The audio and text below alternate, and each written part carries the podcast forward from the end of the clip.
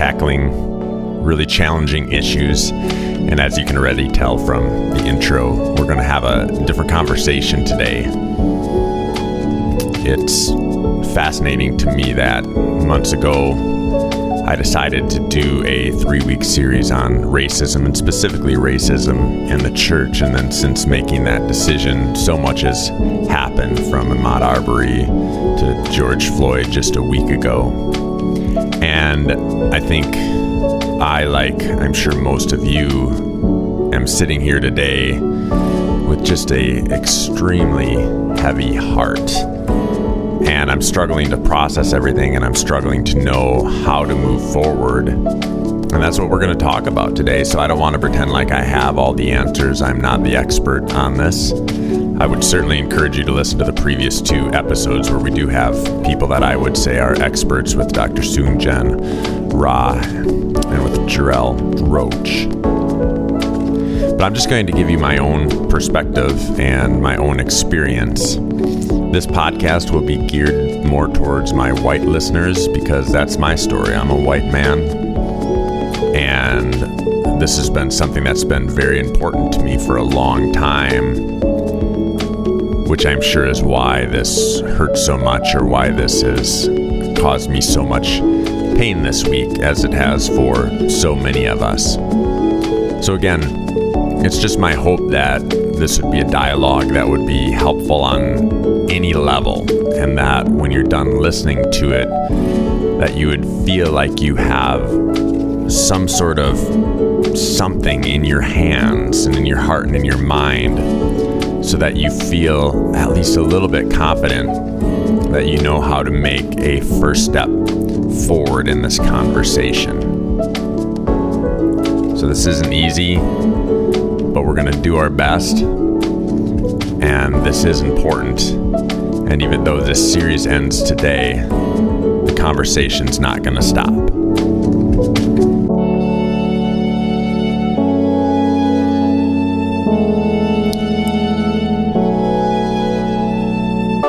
I grew up in southern Wisconsin in a small town, and I grew up Catholic. Not only did I go to Catholic church, I also went to a Catholic grade school. One of the images from that season of my life was a picture that was on the west wall in between the four classrooms of that school. It was a floor to ceiling picture of Jesus, and it filled up the entire wall. And the reason I remember that picture so much, and the reason even why I'm talking about it, that I can see it in my mind, is because that image of Jesus was Jesus as a white man. He had a skin complexion that was lighter than mine he had blonde, flowing hair, and he had these piercing blue eyes. The reason why this is a problem may be obvious to you as you're listening, but first and foremost, Jesus was from the Middle East, so he certainly was not a white man. And so the question has to be asked why was this picture of Jesus white when I think it's common knowledge that Jesus wasn't white?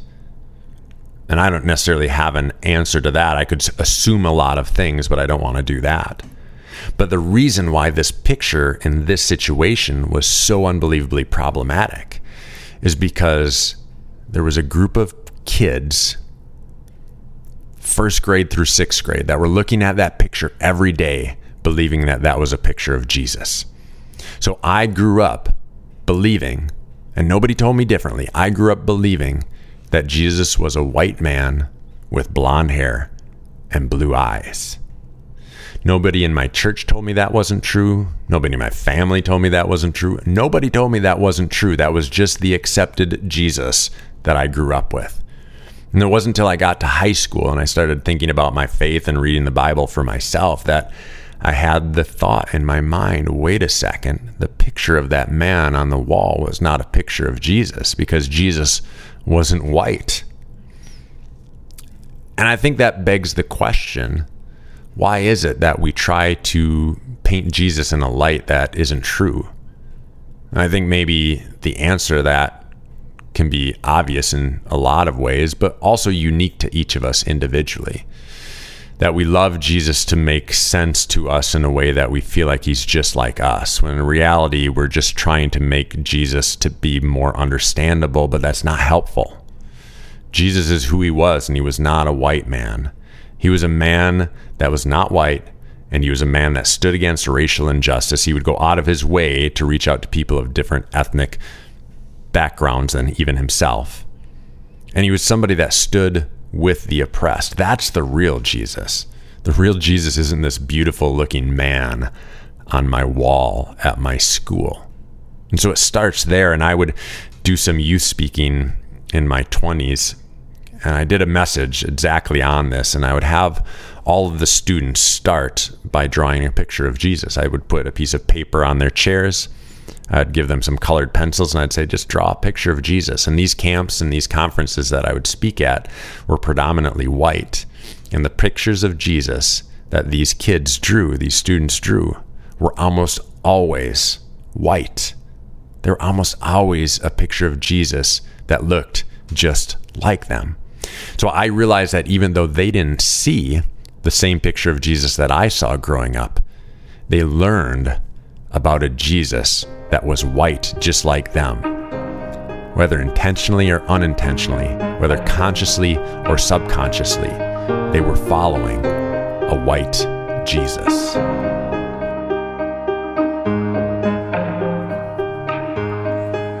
I eventually ended up working in the evangelical church for a number of years. Actually, I would say the majority of my career is connected to the evangelical church. And I'll never forget this one experience that I had. And again, I can picture it like it was yesterday, where I was leading worship right outside of Minneapolis at this big church, and there was thousands of people there. And I remember looking, scanning the crowd from or the congregation from left to right, and having this realization in that moment that wait a second, this entire church is a group of white people just like me.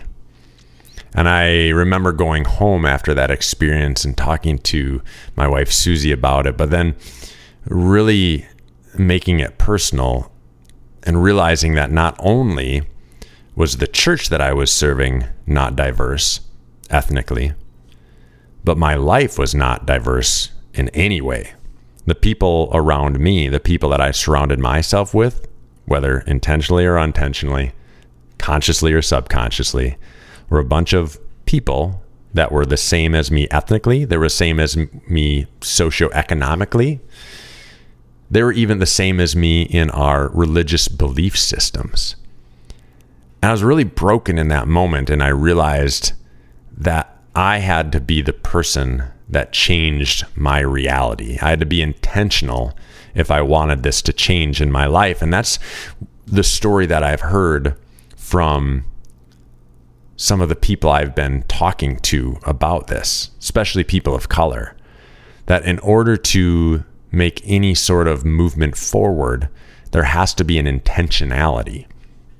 And so I quit that job. Susie and I quit that position and we moved back. And this might seem like a questionable decision, but we moved back to Eau Claire, which is even less diverse community than we were in when we were leading worship at that church. But we became intentional. And the two things that I did that changed my life forever is number one, we started a missional church community downtown in Eau Claire where we served marginalized people in our community. And so suddenly, for the first time in my life, I was surrounded by people who were very different from me in so many different ways. The other thing I did so both of these were career oriented. But the other thing that I did is I took a position as a prison chaplain in a small prison in northern Wisconsin, a medium security prison. And in that prison, in that chapel, I was almost always the minority. And this is a bigger issue for another day that we will talk about. But there is a huge racial disparity in our prison systems in Wisconsin. And as much as I cherished that experience of finding friends and brothers who were not white, who were not like me in any way, shape, or form, I cherish that experience so much. I just got off the phone yesterday with one of the men that I met there. It was so beautiful. They accepted me in spite of my whiteness. Not only did they accept me as part of their community, they accepted me as the leader of their community. And I learned so much from the men there. But it was all under a shroud of injustice because of this disparity that we have in our prison systems. White men are five times less likely to be incarcerated during their lives than black men. Same for black women. So I realized in that moment that I was a part of a system that was very unjust. And as much as I wanted to be there for those men, which I was for seven years, I knew at one point that I could no longer accept a paycheck from a system that was so oppressive. And so I quit that position as well. I guess that's my history. When I feel like something needs to change, I just quit what I'm doing and try to figure something else out. And I would say that I'm still on that journey right now. I mean, that was a number of years ago, but I'm still on this journey to stand up for the oppressed, to follow the true Jesus, and to find a more diverse circle of people in my life.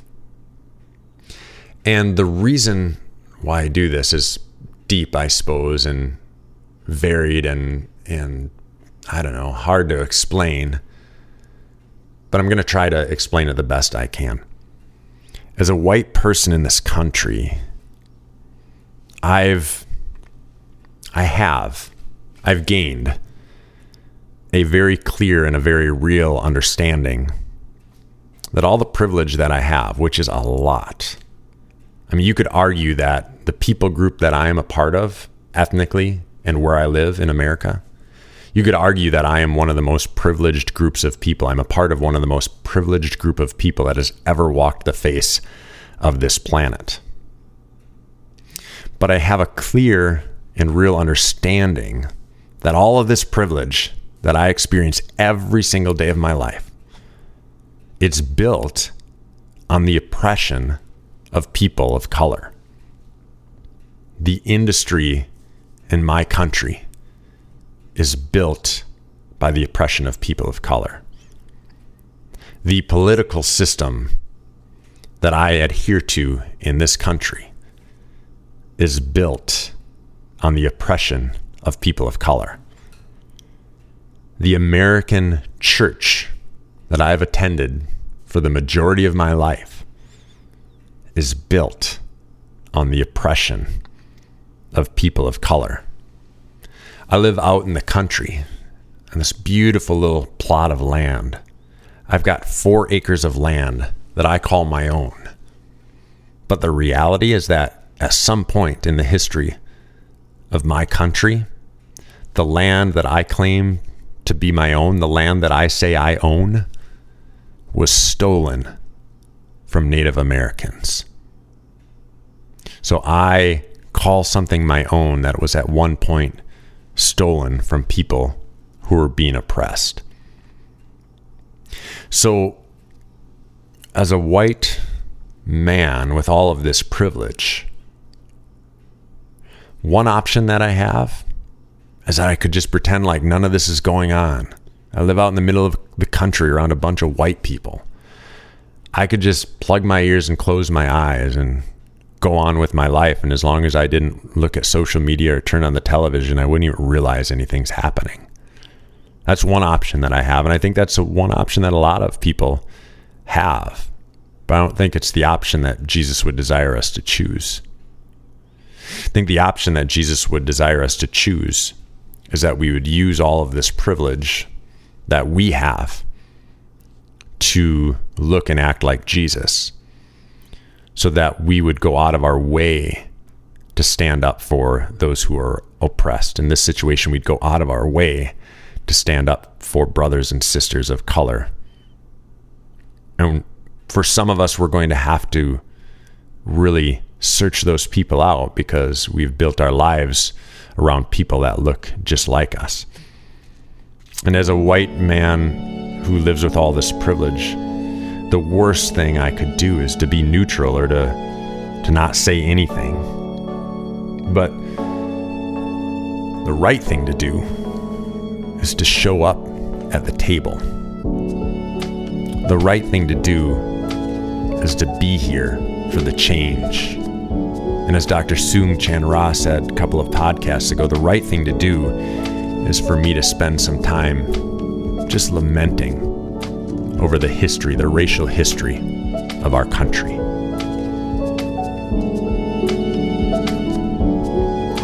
So I know one of the questions that I've been hearing a ton, and honestly, I can just tell from things I'm seeing, is that people don't feel like they have a clue of what they should do. So if you're like me and you live in a predominantly white area of the world, and if the people surrounding you are predominantly people who look just like you, you know, what do we do? What what can we possibly do? But no matter what your situation, I think that's a an important question to ask because Jesus was a person of change, he was a person of action, and that's how we want to be as well. And so I'm just going to give you a few things that I've learned over these past couple of weeks. And you can take them or leave them. And this is not me telling you what you should do, it's me telling you what I'm trying to do. The first thing, number one, the first thing I'm trying to do is to be extremely humble in all of this. And the reason I'm trying to do that first and foremost is because that's the that's what Jesus shows us. That's what Jesus teaches us is to be people of humility. But as I started to post some things on Facebook and started to read some posts from other people on Facebook, which in so many situations turned into a big shitstorm. But when I started to read what people were posting, I was noticing that a lot of it lacked humility. And what I mean by that is people would look at the situation with George Floyd and they'd quickly turn it to be about themselves. Great example Black Lives Matter, no, all lives matter. What you just did is you just turned the situation from a group of people that are reeling and hurting right now, and you turned it to be about yourself.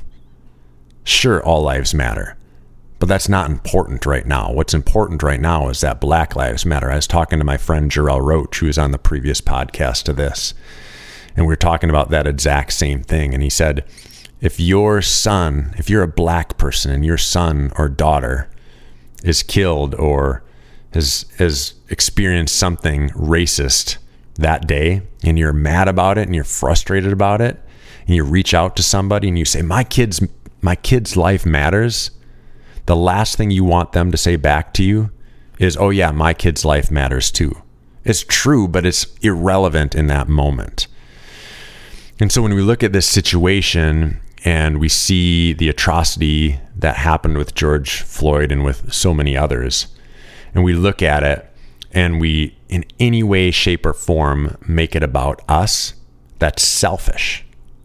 In that moment, it might not feel selfish, but I'm saying it out loud. It's selfish. If you make it about yourself, you're lacking humility. Another place I've seen this is that some folks have gotten really offended that people are saying they're people of privilege, that they're, that white privilege applies to them. Well, if you're a white person in America, white privilege definitely does apply to you. But the point is, don't make it about you. We should be reeling and hurting right now. And we shouldn't be making this about our feelings.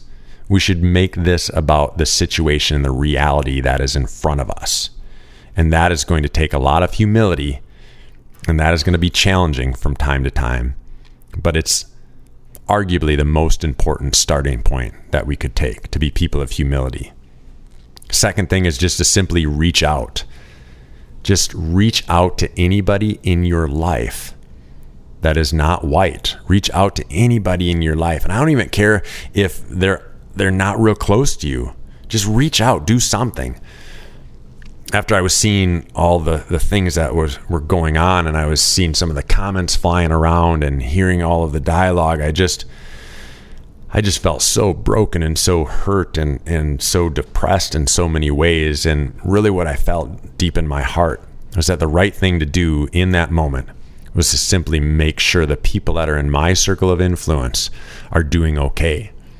And so I got on the phone and I started calling and I started reaching out to the people that I know that I'm sure are deeply affected by this because of the color of their skin.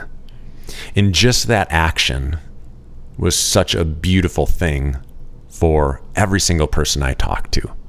Just that action was responded to with such gratitude and thankfulness because people of color at this point in history are angry and they're sad and they're experiencing something that I, as a white person, cannot understand.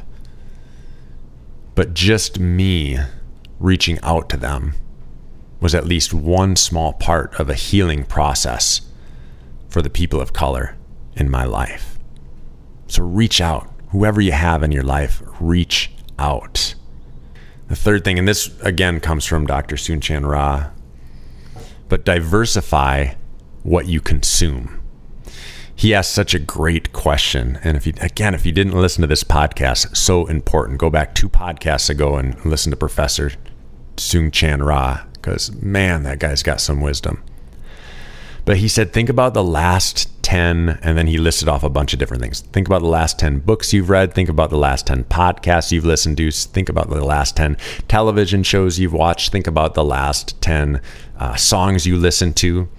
And he said, was the person that was primary in those things, were, were they people of color or were they people that were white? And he challenged the listeners, he challenged me to div- diversify what I'm consuming. And so I am trying to currently, and, and I've done an okay job at this, but there's definitely room that I can improve. I'm trying to read more books from black authors. I'm trying to read more books of authors that are Native American. I'm trying to listen to music that doesn't sound like a bunch of people that look like me. And I'm trying to watch TV shows where the main characters aren't white.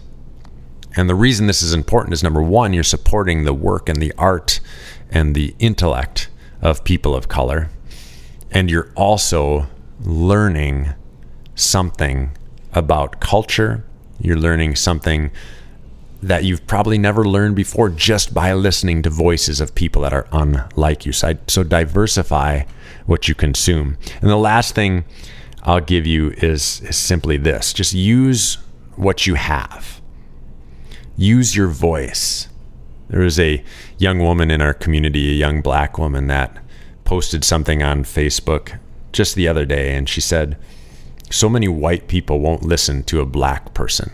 So she said, I need people who are white to speak to people who are white about people who are not white. So use your voice. Saying anything is saying something. Make sure that this world knows that you stand like Jesus, you stand with those who are oppressed, you stand with those who are hurting, you stand with those who are reeling, and you stand against injustice. Do that in whatever way you can. Maybe you do that by some post you share on social media. Maybe you do that simply by stopping an ignorant conversation that somebody around you is happening. Maybe you do that by not laughing when everybody else is laughing. Maybe you do that by taking a stand with your voice. Use your position. That's another thing that you have. Whatever position that may be, use it. Use your position as a parent to speak to your kids about this. Use your position at work to assure that your workplace is being proactive when it comes to racial injustice. Use your position at your church to make sure these conversations are happening. There are far too many churches where this conversation is simply not happening. Even now, even after all of this, there are so many churches that just aren't talking about this. Speak up. Let your pastors know that you need to speak about this, that you, as a part of this faith community, need to have this conversation and so many others. And then finally, use your vote. We have some real ignorance going on right now in our political system. Use your vote to put people in authority in your area that are going to value the voice of the oppressed, that are going to value the rights of the oppressed. We have such a system that has pushed down the minority for far too long. And one thing that we have is our vote. So, again, just to recap those four things that I've been learning and, and things that I'm working on myself is number one, just to be humble in everything you do and everything you say. Number two, reach out. Number three, diversify what you're consuming. And then finally, use what you have your voice, your position, and your vote.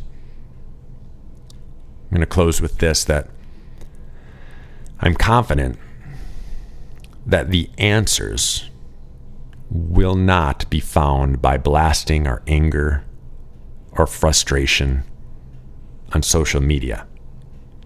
Not that that's a bad thing. That's an outlet that we have. And I'm not coming against anybody who has expressed their frustration. I'm not saying it's wrong. I'm simply saying that's not where the ultimate answers will be found.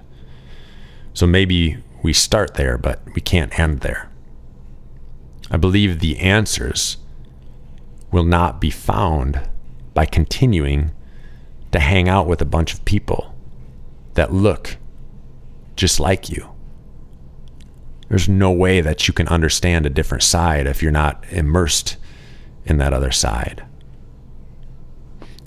I'm confident that the answers will emerge as we model Jesus and we show up at the table, no matter how difficult or how uncomfortable it may be, no matter how tired you are of hearing about it, continue to show up at the table.